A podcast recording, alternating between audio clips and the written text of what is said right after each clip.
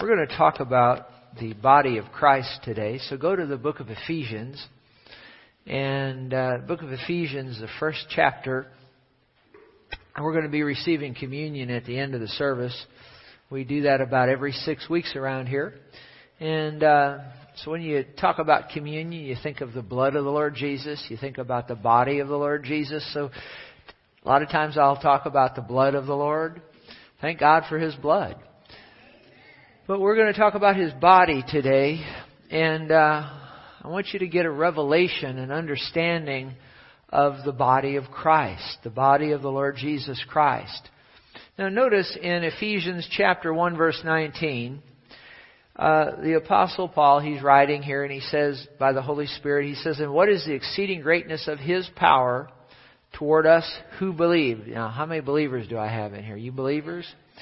According uh, toward us who believe according to the working of his mighty power which he worked in Christ when he raised him from the dead and seated him at his his uh, right hand in the heavenly places far above all principality and power and might and dominion. That's above all all power including demon power. Thank God that that Jesus is above the devil. Is that right and every name that is named, not only in this age, but also that which is to come. And he put all things under his feet and gave him, that's Jesus, gave Jesus to be the head over all things to the church, which is his body, the fullness of him who fills all in all. Now notice, who is the body of Christ from reading that right there. Who is the body of Christ? The church. We need to get a revelation of that, that the church is the body of Christ. Now, who is the head of the body? Jesus. But who is the body? The church. Now, when Jesus was here on the earth in his ministry, he was the only body of Christ that was in the earth. But now that he's been raised from the dead and he's in heaven seated at the right hand of God the Father, now he is the head and we are the body.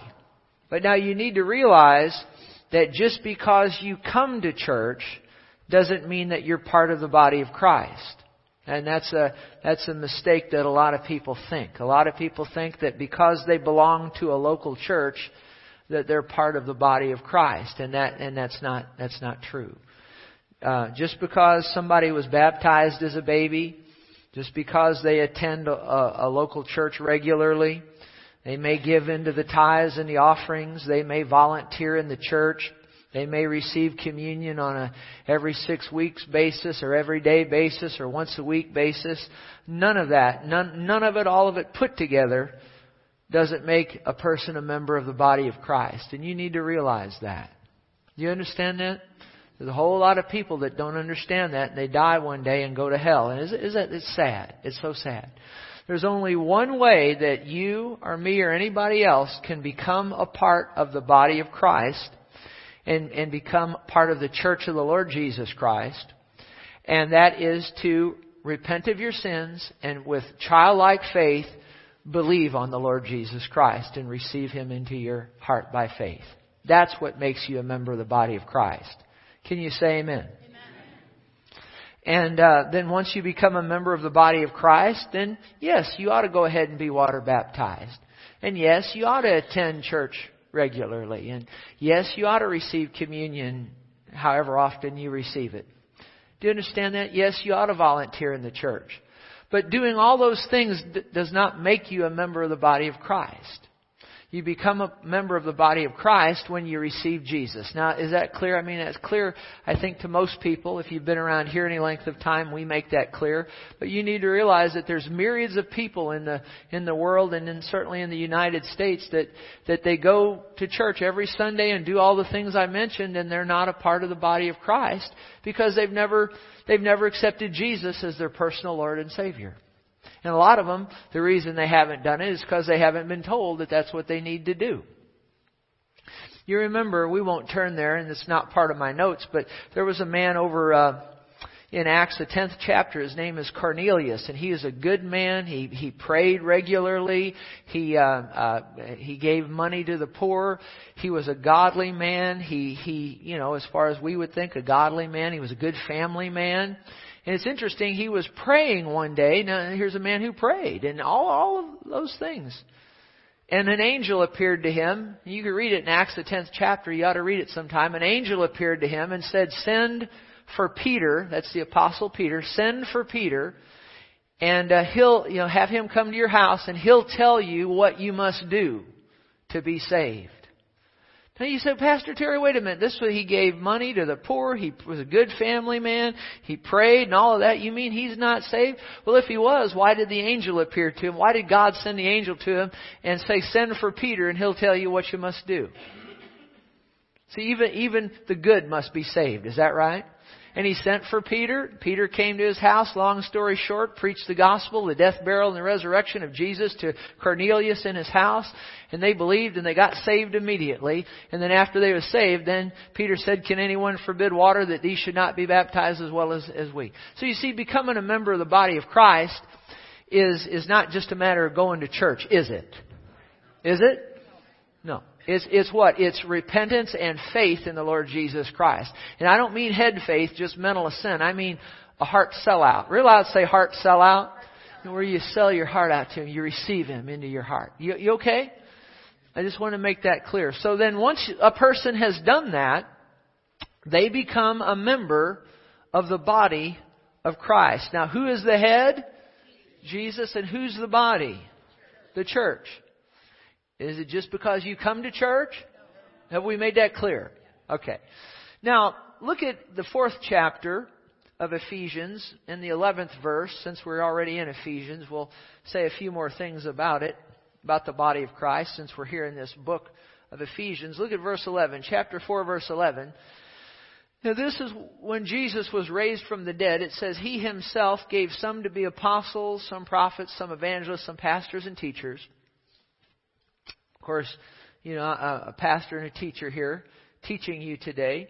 Now, why did God give these? These are called ministry gifts. Why did He give these these these men and women, uh, apostles, prophets, evangelists, pastors, and teachers? Notice verse 12: for the equipping of the saints. Now, again, let me make it clear: you do not become a saint because you've died, and then some group of people decides that, you know, you, you performed a miracle in your life and this and that and the other and they give you sainthood, how many of you know that, that, that that's, that's not how you become a saint? Is that right? You know how you become a saint?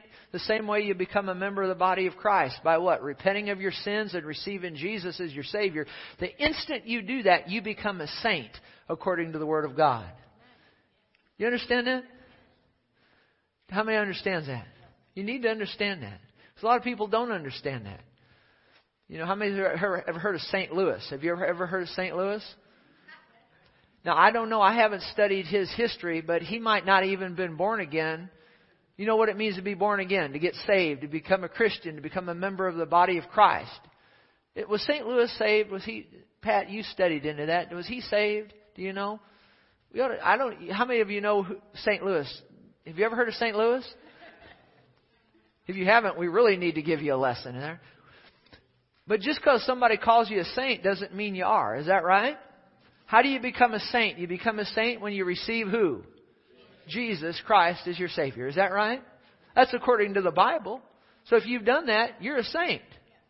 You're just as much a saint as Saint Peter or Saint Paul or Saint John. Is that right? According to the Bible. Now, religion man made religion will teach you different than that. But the Bible, Paul addresses the saints that are at Jerusalem. He addresses the saints that are in these different places. How do you become a saint? You become a saint when you receive Jesus as your Lord and Savior. So now, anyway, I just want to, I just felt impressed. I need to make that clear to you today that you become a, a member of the body of Christ. You become a Christian. You become born again, however you want to say it. All different words for the same thing. Christian. You know, there's some people think they're a Christian because their parents was a Christian. How many of you know you're not a Christian because your parents were Christians? Some people think they're a Christian because uh, they live in. Some people think they're a Christian because they live in a Christian nation. By the way, this is a Christian nation. Um, but no, you're a, the only way you become a Christian is through a birth. Real loud, say birth. It's called the new birth. Jesus said you must be what? Born again, or born from above. It's spiritual. It has nothing to do with natural. He said that which is born of the flesh, this is John 3rd chapter, that which is born of the flesh is flesh, that which is born of the spirit is spirit. See? So the only way to become a saint, to become a Christian, to become a child of God, to become a member of the body of Christ, to get born again, is through simple childlike faith in the Lord Jesus Christ. Okay? I don't know why I keep going over that, but the Spirit of God right on the inside wants me to just keep going over that. So we, we need to hear it. Maybe there's somebody here today that needs to hear it. Maybe there's somebody listening on the internet needs to hear it. Um, now, notice here, verse uh, 12. Why were the these ministry gifts given for the equipping of the who, of the saints, for the work of the ministry, for the what, for the edifying of the body of Christ. So, why am I here this morning? I'm here to edify you. What does edify mean? To build you up, to encourage you. That's why I'm here today, to build you up, to encourage you, to instruct you, inform you in the Word of God, for the edifying of the body of Christ. Now, for the sake of time, verse 16, from whom the whole body, now who's he talking about there? He's talking about you and me if we're truly born again. We've received Jesus as our Savior, from whom the whole body joined and knit together. How many of you know we there should be no division among us? Is that right? We should we should we should uh, we should all be on the same sheet of music, shouldn't we? Uh, let me say another. We ought to be all be reading from the same book. Is that right? And, and if we'll all be reading from the same book, we'll uh, be we'll, we'll be joined and knit together. Um, you know when something's knit together? My grandma, she knitted, she darned, you know, knitted. You know, you know what I'm talking about? If you get something that's knitted, you know it's almost impossible to tear that apart if it's really knitted properly. From whom the whole body joined and knit together by what every joint supplies according to the effective working by which every part does its what? Does its share. Uh, in every local church, everybody, I've said this for years, God has a local church for every Christian. He's got a pastor for every Christian in that local church. Why is the pastor here to edify you, build you up, encourage you? And also, beyond that, he's got something for every person, every Christian to do in that local church. Did you hear me? And every part ought to be doing its share in that local church. And notice, and, and one reason that churches, and it's true of every church I've ever seen, including this one, that, that a church can never be all that God wants it to be unless every person is doing their part. Did you hear what I just said? That's what the Bible said. It says, according to the effective working by which every part does its what? Does its share. And if every part, if every person in that church is doing their share, then and only then can that local church be all that God ever wanted it to be. And it will, look at, read on here, every part does its share and it causes what? Growth of the body. For the what? Edifying of itself in love. We ought to be building one another up, not tearing one another down. Is that right? And that's what we do around here. We're in the building up business, not in the tearing down business. You know, it takes no talent at all to tear something down. Did you know that? It doesn't take any skill or talent to tear something down. Uh, but it does take talent to build something up. Do you know? Did you understand? It's like it's like a, a my my car sitting out there. Um, if I had to tear it up, I could probably go, go get a sledgehammer, and I could start working on that baby, a crowbar, and I could probably tear that thing apart. It might take me a while, but I could probably, if I beat on it long enough, I could get that thing apart. And I don't have any skill in cars at all. You don't want me fixing your car. If your car breaks down side of the road, you don't want to call me. I'll help you uh, if I could, but you, I'm not mechanical, you see. Because, you see, I have no skill in that area. All right? But, but you know, uh, to build a car up from, from, from the ground up, how many of you know that takes some skill, doesn't it? Does it take some skill? It sure does. So, so when I notice people, t- that when they, over the years, if I watch people tearing stuff down, I look at a very low skilled person. You know how p- Christians usually tear stuff down with their, with their mouth. Talking bad about people and things. It takes no skill to tear something up. Right? But it takes skill to build things. It really does. And so, the Lord wants each and every one of us in our part, doing what we're supposed to be doing, building one another up. Now, notice Romans, the 12th chapter, a little further on this. Romans, the 12th chapter, the fourth verse, says this For as we have many members in one body, now, just think of your own body, for example. You have many members in your one body.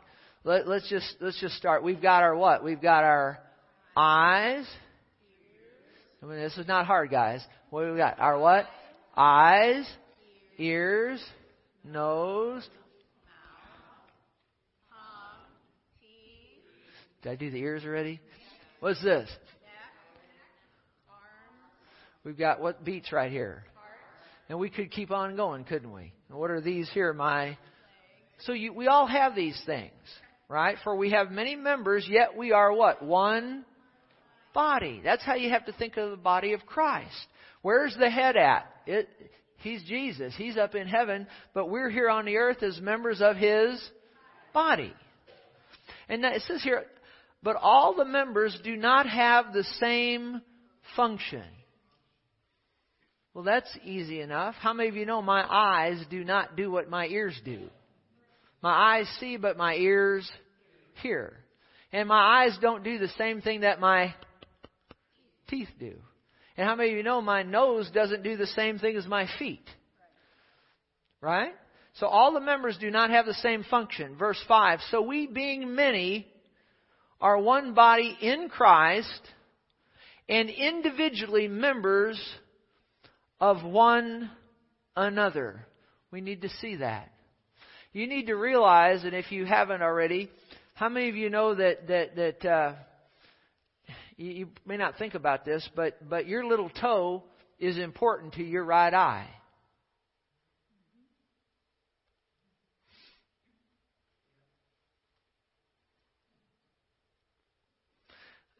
People are trying to think, what in the world is he? Uh, uh, you're, you're, you're, uh, let's pick two other parts. Pick, I talk about, Willis? Pick another two. I don't know. How many of you know your shoulder? Care, let's put another. Your shoulder cares about your left knee.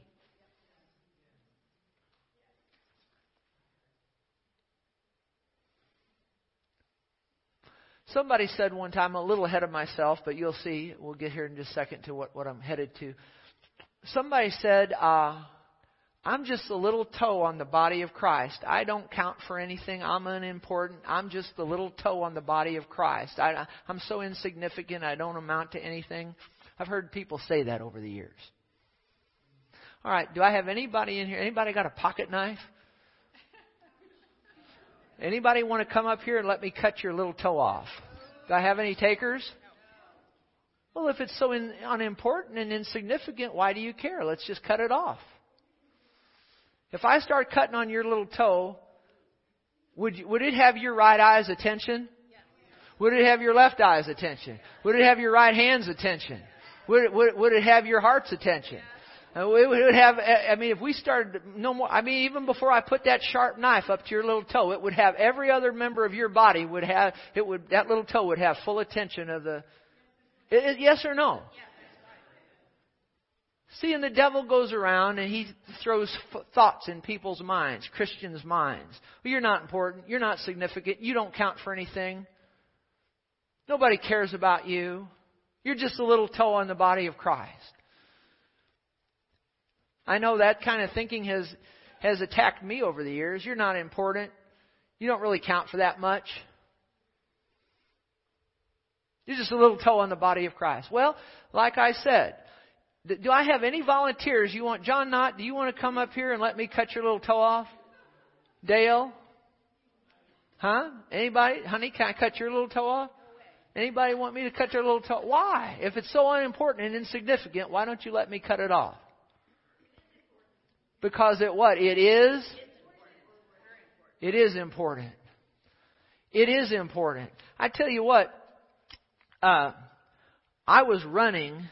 Should I tell them the story? I was running on, uh, what is today? Sunday? I was running on Friday. I run five miles every day. My cholesterol has gone from over from 230 to 136. Isn't that wonderful? It's going to put me on statins and all these medicines. And four years ago, I went from 230 pounds. I'm 166 pounds. Praise God. I got rid of a third of myself. I met my sister-in-law sometime after I lost the weight. She said, "Terry, where's the other third of you?" You know, I just I lost it. Thank God. And um, I, I, I wore an ugly, funky-looking hairpiece, and I got rid of that. How many's glad I got rid of that thing? Looked like a looked like an animal crawled on my head and died. You know, so I, I got, so I got rid of that.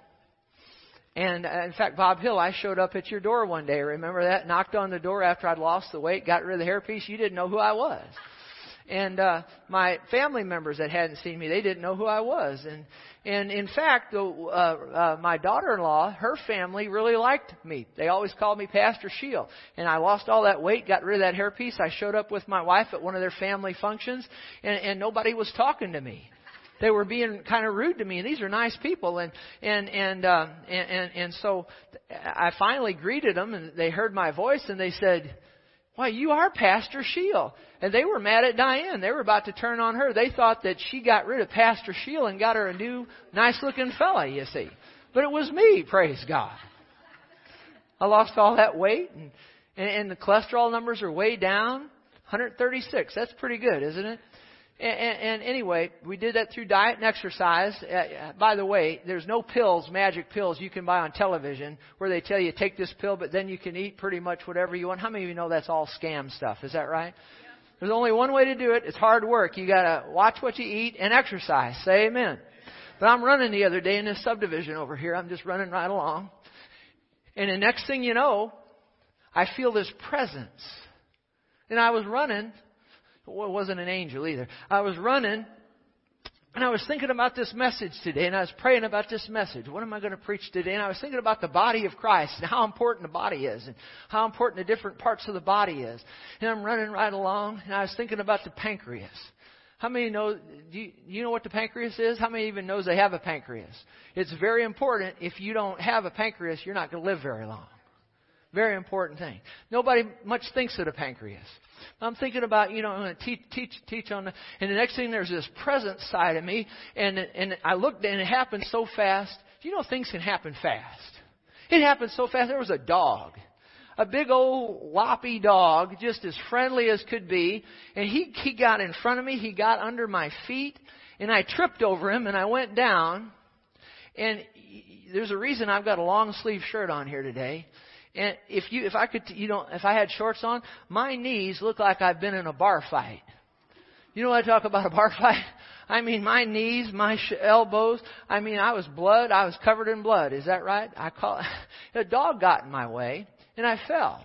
And I tell you what, you see all these bandages on here. You should see what I have on underneath. Now I'm going to heal. Everything's going to be fine. by the way, things, accidents can happen just so fast. It happened so fast it was like in slow motion.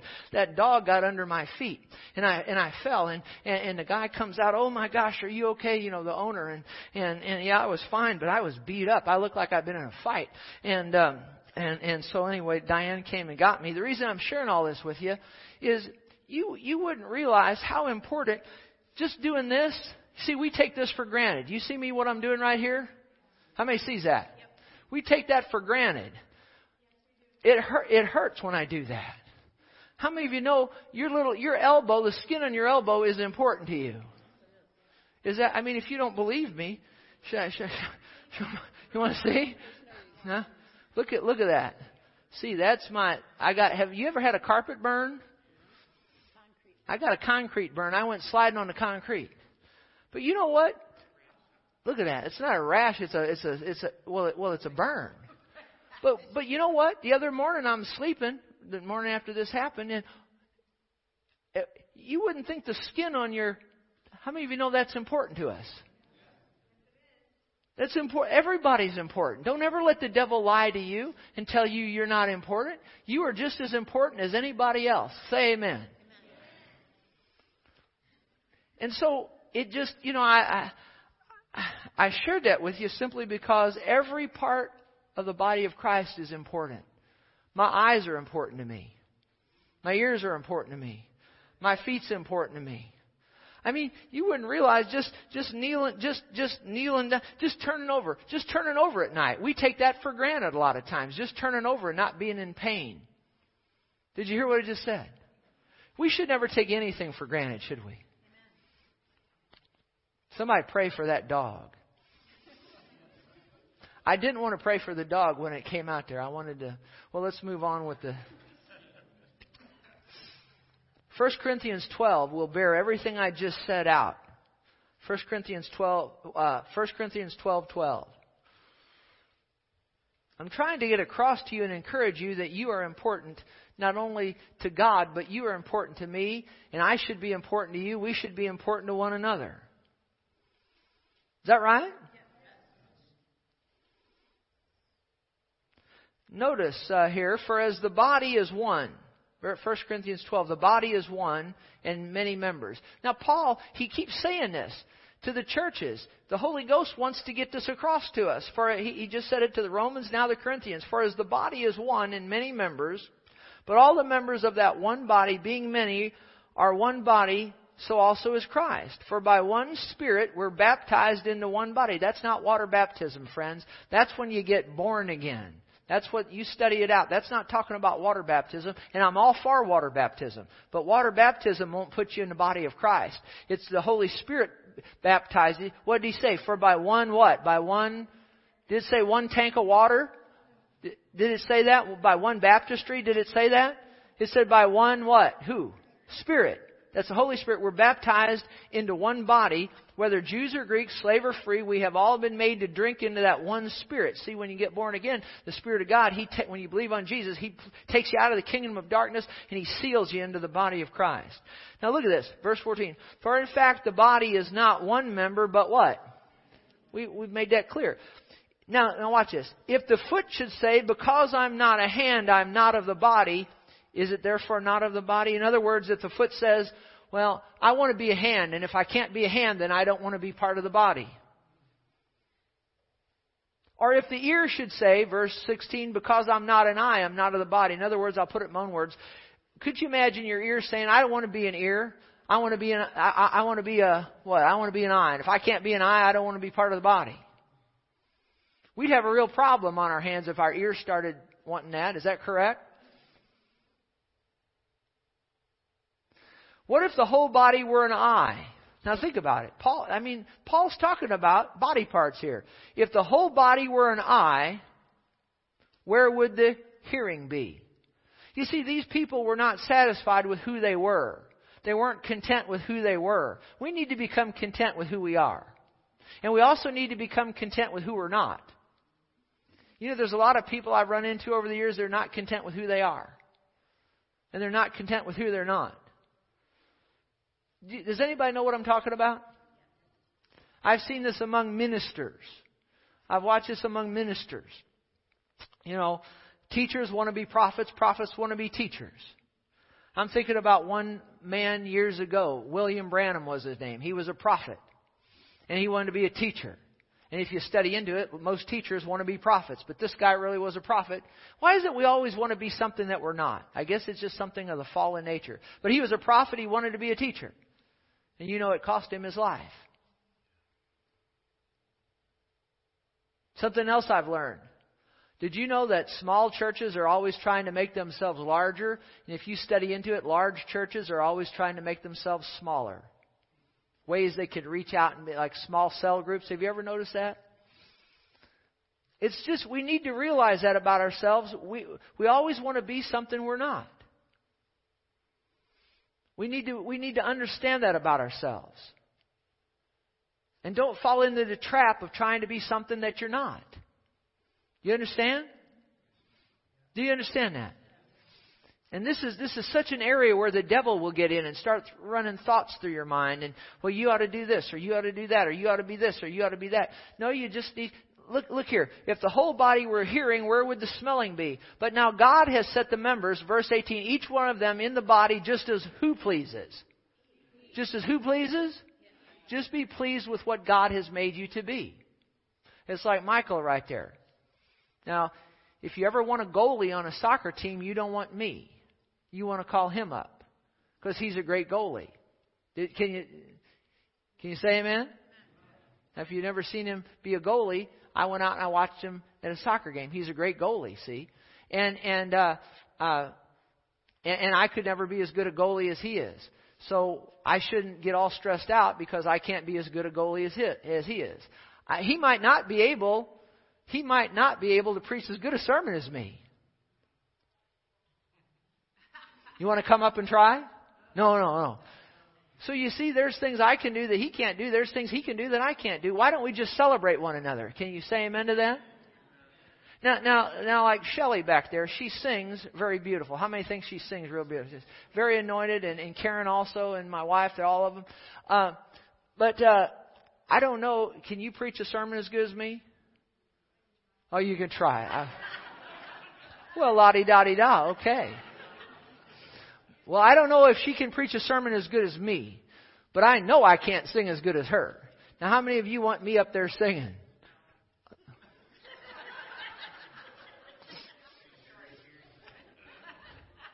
I remember a pastor years ago, just kind of funny, but he, he couldn't sing very well, and he thought the Lord told him that he was supposed to take over the worship team and sing, lead the singing. Now, you wouldn't want me to hear that from the Lord, because it'd be a bad thing if you haven't guessed by now, I can be right in the middle of something serious and then turn to something funny, and you got to know that about me, okay? All right. So, but but uh, you don't want me up there leading the singing. So you know what I've learned to do? I let the singers do the singing, and I do the preaching, and it works out real well. Is that good? Well, let's just celebrate one another and build one another up. But um, but nonetheless, it, it's like one preacher said one time. Uh, uh, think about the lungs. Think about the lungs. How many's glad they got lungs? You glad you got lungs? Now think about it. From the time you're born till the time you die, what do your lungs do? All they do is what? Air in and air out. Air in and air out. Air in and just think about doing the same thing however many times a day for if you live to be a hundred, a hundred years. And you know, the lungs aren't very glamorous. They don't get a lot of uh, uh, attention, you know. Have you ever had somebody walk up to you and say, you know, you have a great pair of lungs?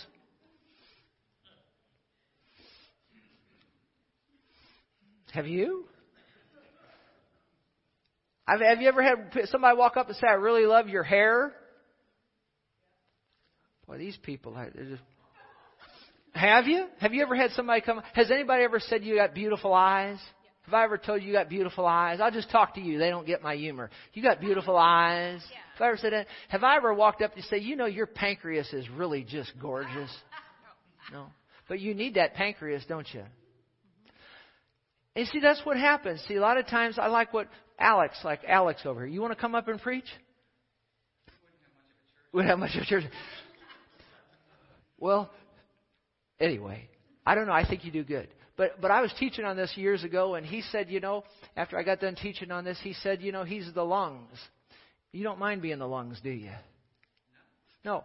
What does he mean by that? You see, uh, you don't ever see Alex up here preaching.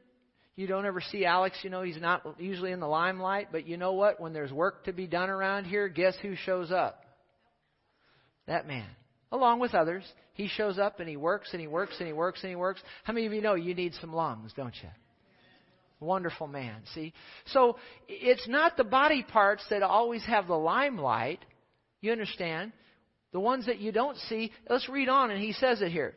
Look, look at verse 19. And if we were all one member, where would the body be? I mean, if, if you just had a big eye sitting up here, that'd scare some little kids, wouldn't it? I mean, you watch that Alfred Hitchcock thing or whatever it was when you were a kid with that big eye. You still have dreams about that, don't you? Not now. When you're you got over that, yeah, yeah. Yeah. Okay. So anyway, but just think if we were all an eye, wouldn't that be something? If I was just one big eyeball sitting up here, wouldn't that would that freak anybody out? Or if I was just a big ear up here? We need all the parts, don't we? Am I boring you? But now instead there are many members, yet one body. And if the eye cannot be a hand, verse 21, couldn't the hand say, I have no need of you? Or again, the head. Now watch this. Could the head say to the feet, I have no need of you? How far, listen, how far would the head get if we didn't have legs? How far would your head get if you didn't have legs? Huh? Would you be able to get out to your car?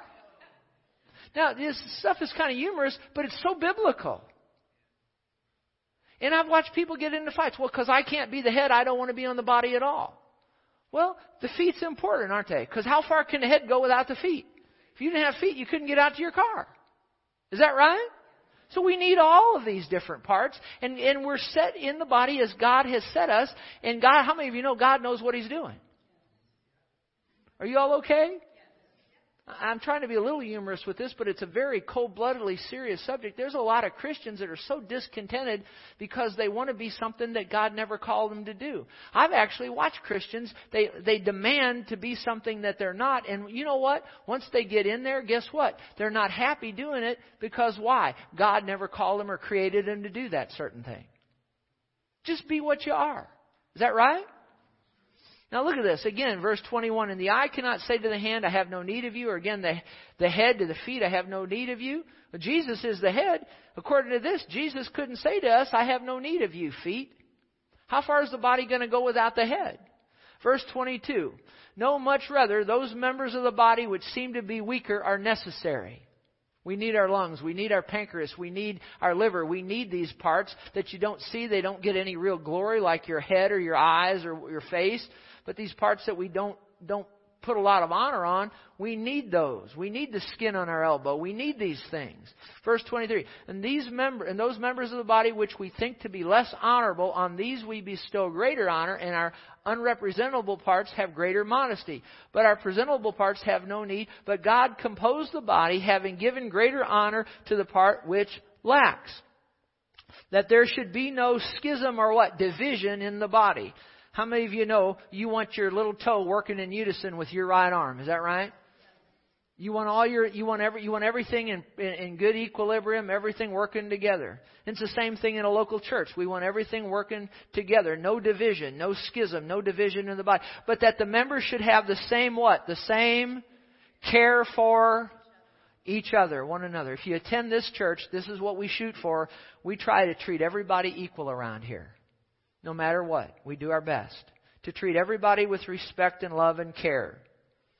And I've told you this before, I'll say it again. When I was teaching school, I found out who the janitors were, and I was nicer to the janitors than I was to the principal when I was a school teacher. And I was nice to the principal. But you know what I've learned? If you want God to bless you, you treat the janitors with absolute respect. Call them ma'am and sir. Do you hear me? And you'll have a cleaner room, too, by the way, than all the other teachers. God's looking for us to treat one another with respect. Are you okay? And if, verse 26, if one member suffers, all the members suffer with it. Believe me, I know when that dog ran into me.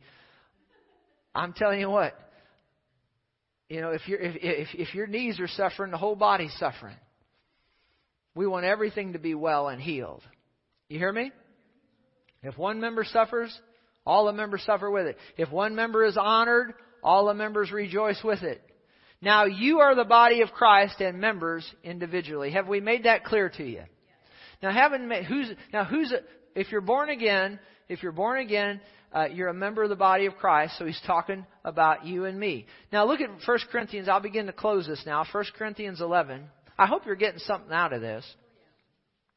Even if you've heard it before, you need to hear it again. How many of you are really glad that your lungs are going, that all they do is in and out, in and out? How many is glad, uh, glad of that? I, I am.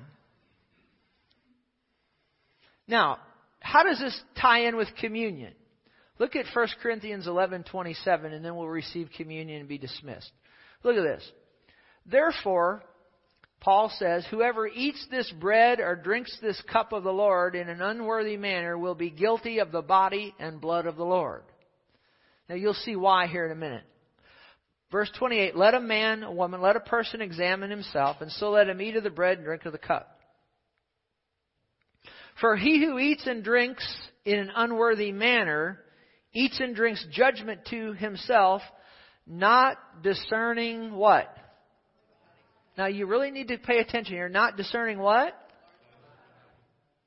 Now, when you came in here today, now if you've heard me teach this before, you would have known, but if you've never heard me teach this before, you never heard anything along this line, if I'd have asked you, where is the body of Christ, most people would have said, sitting up in heaven at the right hand of glory. And, and of course, He is there. But have you seen that there's also a great truth in that we are members of the body? Right? And it, it, not understanding or not discerning the Lord's body. So these people really didn't have an understanding of the Lord's body. Now I've given you that understanding this morning. Now look at verse 30. For this reason many are weak and sick among you and many sleep. That means many die young. How many of you don't want to be sick and weak? I don't want to be sick and weak. How many of you do not want to die young? I don't want to die young. Though you really need to listen to what we're talking about here today. He says if we judge ourselves, we'd not be judged. And that's good news. But why were they weak and sickly and why were they dying young? Because they were not discerning the Lord's body. They didn't understand that what they were doing was disrespectful. Now let me show you what it was they were doing. Go up to verse, if you would, 17, and we'll see what was causing these people to be weak and sickly and die young. We'll see what it is that about the Lord's body they didn't understand. Now watch this. 1 Corinthians 11:17 Now in giving these instructions Paul says to this church he said I do not praise you. Wow. Now if I got up and said that somebody'd probably get mad at me. But he said to this church, Corinthians, I don't praise you. Since you come together not for the better, but for the worse. In other words, when you get together for church, it's not, it's not what you're doing here. You're not discerning the Lord's body. When you get together, it's not for the better, but for the worse. So right now, I'm scratching my head and I'm thinking, what in the world are these people doing? Well, let's read on.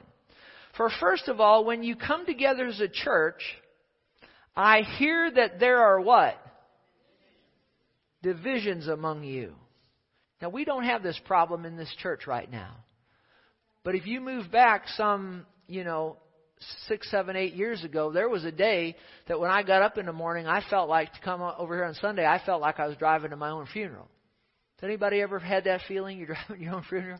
I mean, there was so much squabbling and this and that back 8, 10, 12, 15 years ago. I don't know how long back it was. I lose track of it. But it was just, you know what I'm talking about? This one's saying this about that one. And you know what I'm talking about? It was just miserable.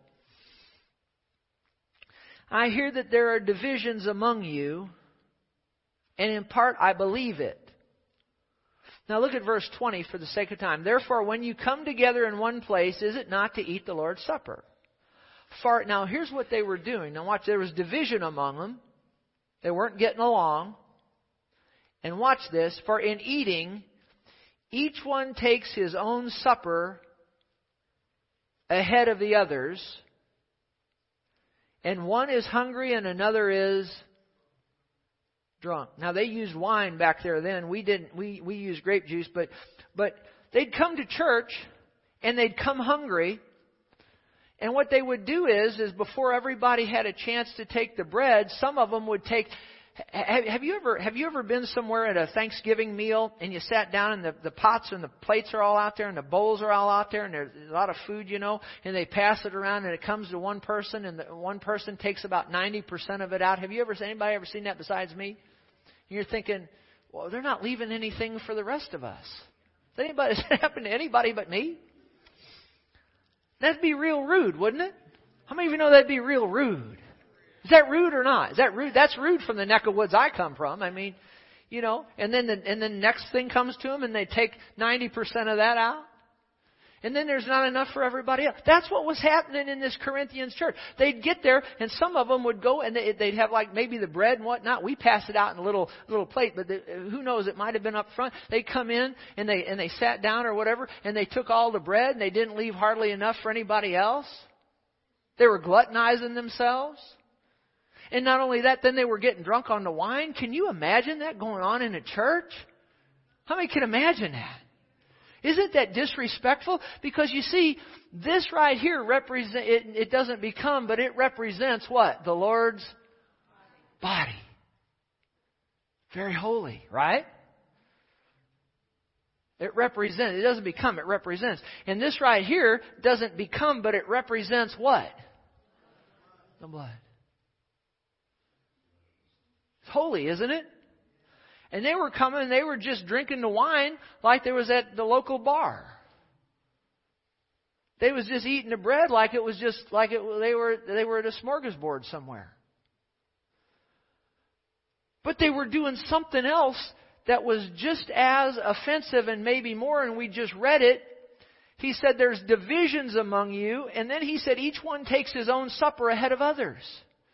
It's not just that they were disrespecting that which represented the body and the blood, but they were going and they were butting in front of one another and they were pushing one another aside and they were getting up there to get their bread and their and their wine ahead of others. They weren't they were being rude.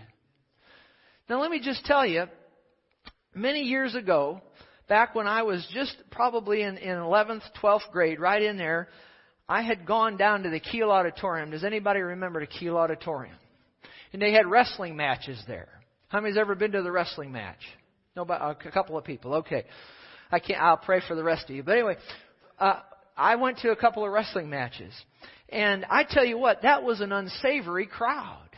I remember the first wrestling match I went to. I was watching it, and, it, and of course it's not real. Now my grandma, when she was alive, she thought it was real, and she'd sit in there in the living room watching the TV. She'd kill him, kill him, kill, you know that kind of stuff. And she thought it was real. I said, Grandma, it's not real. I said, it is real. Kill him, you know. She, she, oh, you know, she'd do that kind of stuff when somebody was sneaking up on somebody, you know, and and so she thought it was real. But I went to a wrestling match, and it is, it's not not real.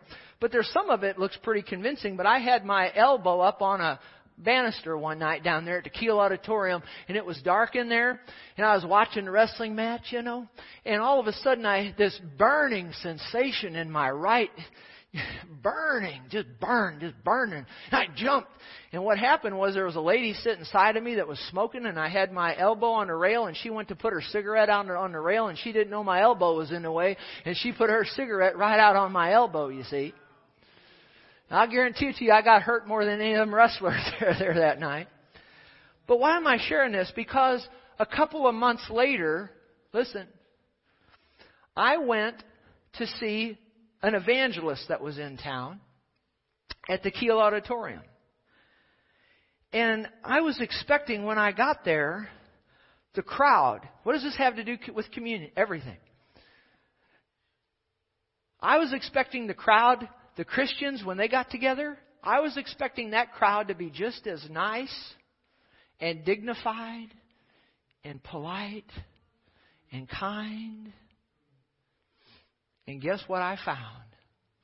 When I got there, they were, they were pressing in on the door because the doors hadn't opened yet. But when those doors opened to let the crowds in to go get their seats, I have never, I mean, that wrestling match crowd was a lot nicer and friendlier than the Christians that had gathered to go in and get their front row seats. I saw Christians kicking one another, pushing one another. I saw them fighting over seats.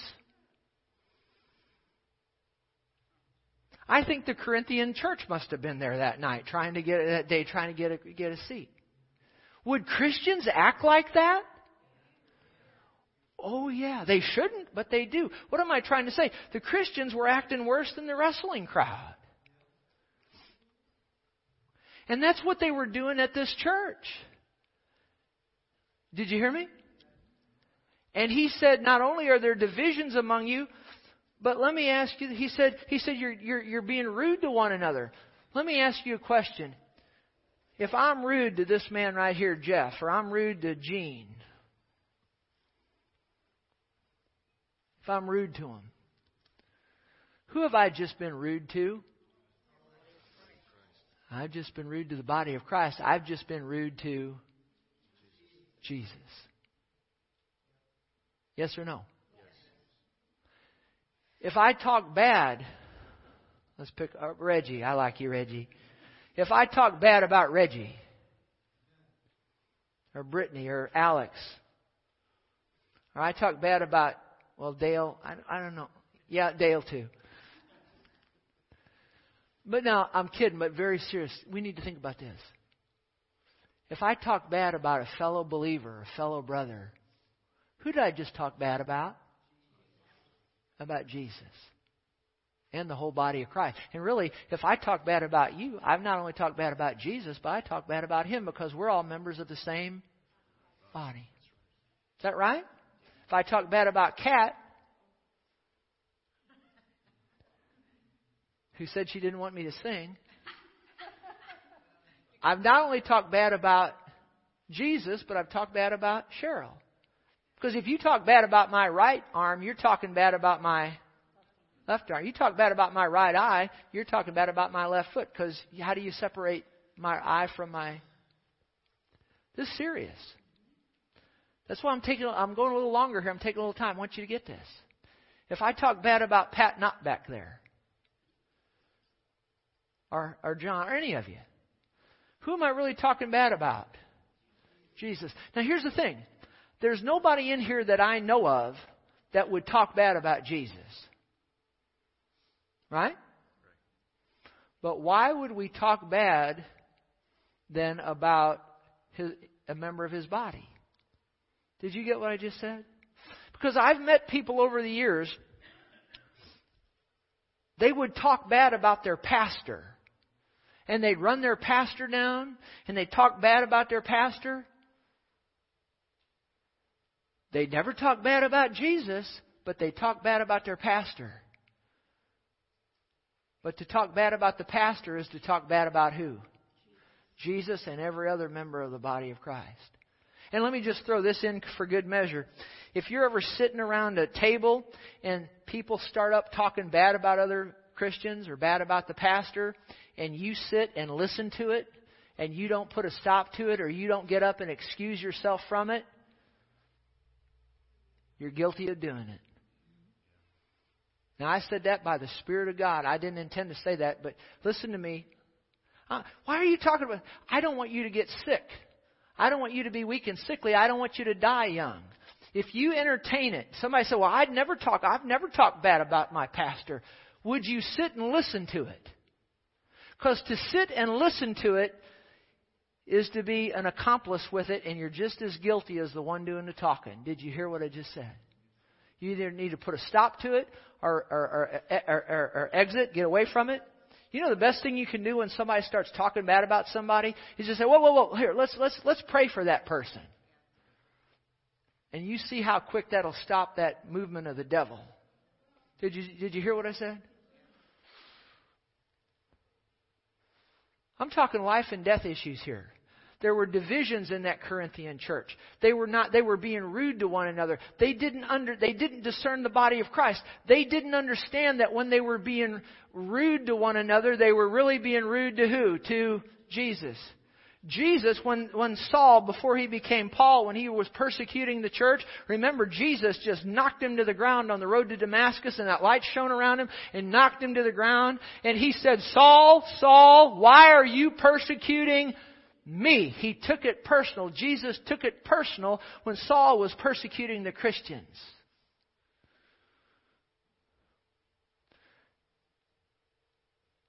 Jesus said, If you've done it unto the least of these, my brethren, you've done it unto me. This is a serious issue. I'm not saying that anybody in here is doing any of this stuff, but what I'm saying is it's a good thing to hear so that the devil can't pull you into this kind of stuff. Is that right? We need to treat one another with total respect. I've already seen it over the many years gone by where a certain. Don't you hate clicks? How many hate clicks? You know what a click? How many knows what a click is? We got three or four people here, and we're, we're like Rudolph the Red-Nosed Reindeers. You know, those other reindeer, we're not going to let Rudolph into our little club. God hates clicks, by the way.